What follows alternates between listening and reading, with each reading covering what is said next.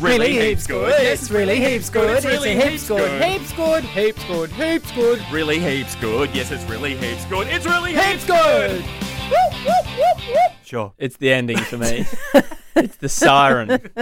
Ali, the siren Clark. All right, 131023 if you want to come and play with us, you're always welcome if there's something that you are loving at the moment. So, guys, it's going to be a bit rainy over the weekend. I thought everybody might like to have a heads up on something that is doing the rounds on streaming. Um, so, if you want to watch something different. Now, on Netflix, I sat and watched Longest Third Date. I want you to have a think about, Shane, have you made a third date?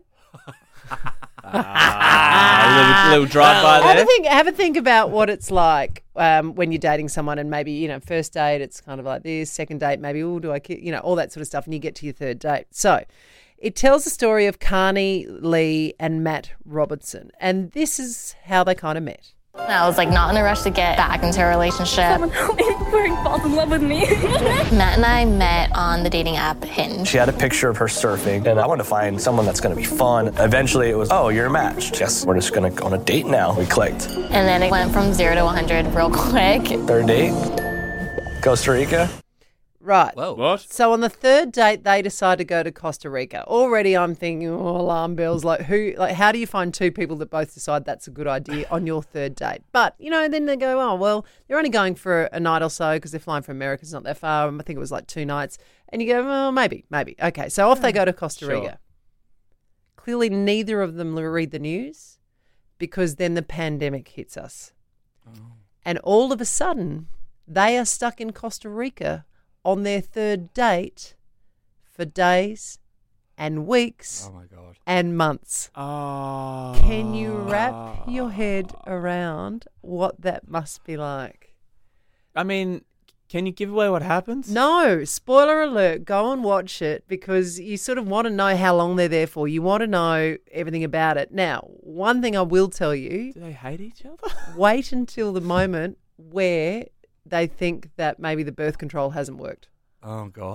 Oh, can you imagine my that? God. Can you- so you're in So a they- foreign country with a person you've only caught up with twice, and you were stuck there, and you cannot get home in the middle of the start of that pandemic. Uh, I mean, at least the fact that you've said birth control, like they were having they were having a bit of a good time at some point along the journey. Well, What else do you do in Costa Rica when everything else is shut down? That- That's the other thing. When, oh when- yeah. When's this on? When can we watch it? Go and find it. Longest third date. It is on Netflix, and the good thing about it, I reckon it goes for like an hour and five minutes or something, and it's all wrapped up in one. All right, Oh, so you get all your God, answers. It's great. not one of those annoying Ah, things where you good, go, good, good. Yeah, "Oh." yeah, yeah, next week. so Great. ha- Yeah, have a heaps good. look. All right, what do you got? Heaps good. Great, ripper. All right, Uh, Max. I'm going to go from Costa Rica to Adelaide and go to Fruville, where, of course, we, we know in Adelaide we're blessed with some of the best supermarkets on the planet. Yeah, yeah, yeah. Like, they're literally awarded best supermarkets on the planet.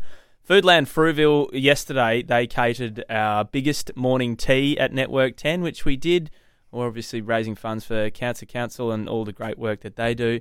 The food that we got from there was like this is a supermarket at the end of the day, but it's like five star sort of. Am I in an Italian delicatessen on you know next to the Forum in Rome? yeah. and it's just plates and plates and plates of it, and you can go in there. I don't know if you've ever been in there. There's one at Pasadena that's similar. Oh mate, the Pasadena one's got music. You get It's got a oysters at piano. Pasadena. Yeah, it's unbelievable. They have sensory like deprivation night. Yeah, if you yeah. Mm-hmm. n- no good with the bright lights and stuff, this is like Yeah. Woolies and Coles lift, mate. Fruville Foodland, heaps All right, good. shout out. Heaps good. Also, a shout out, like you said, we had our Cancer Council morning tea here. Don't forget that even if you haven't done it, you can still register and you can still donate too. Great. Um, my heaps good today is going towards bus drivers who deserve every single amount of money they get. In fact, they deserve more. That is deserve so much credit. The stuff they deal with being, you know, catching a bus for three months. I saw all kinds of stuff. what did you do? What, what do you mean? What did I do?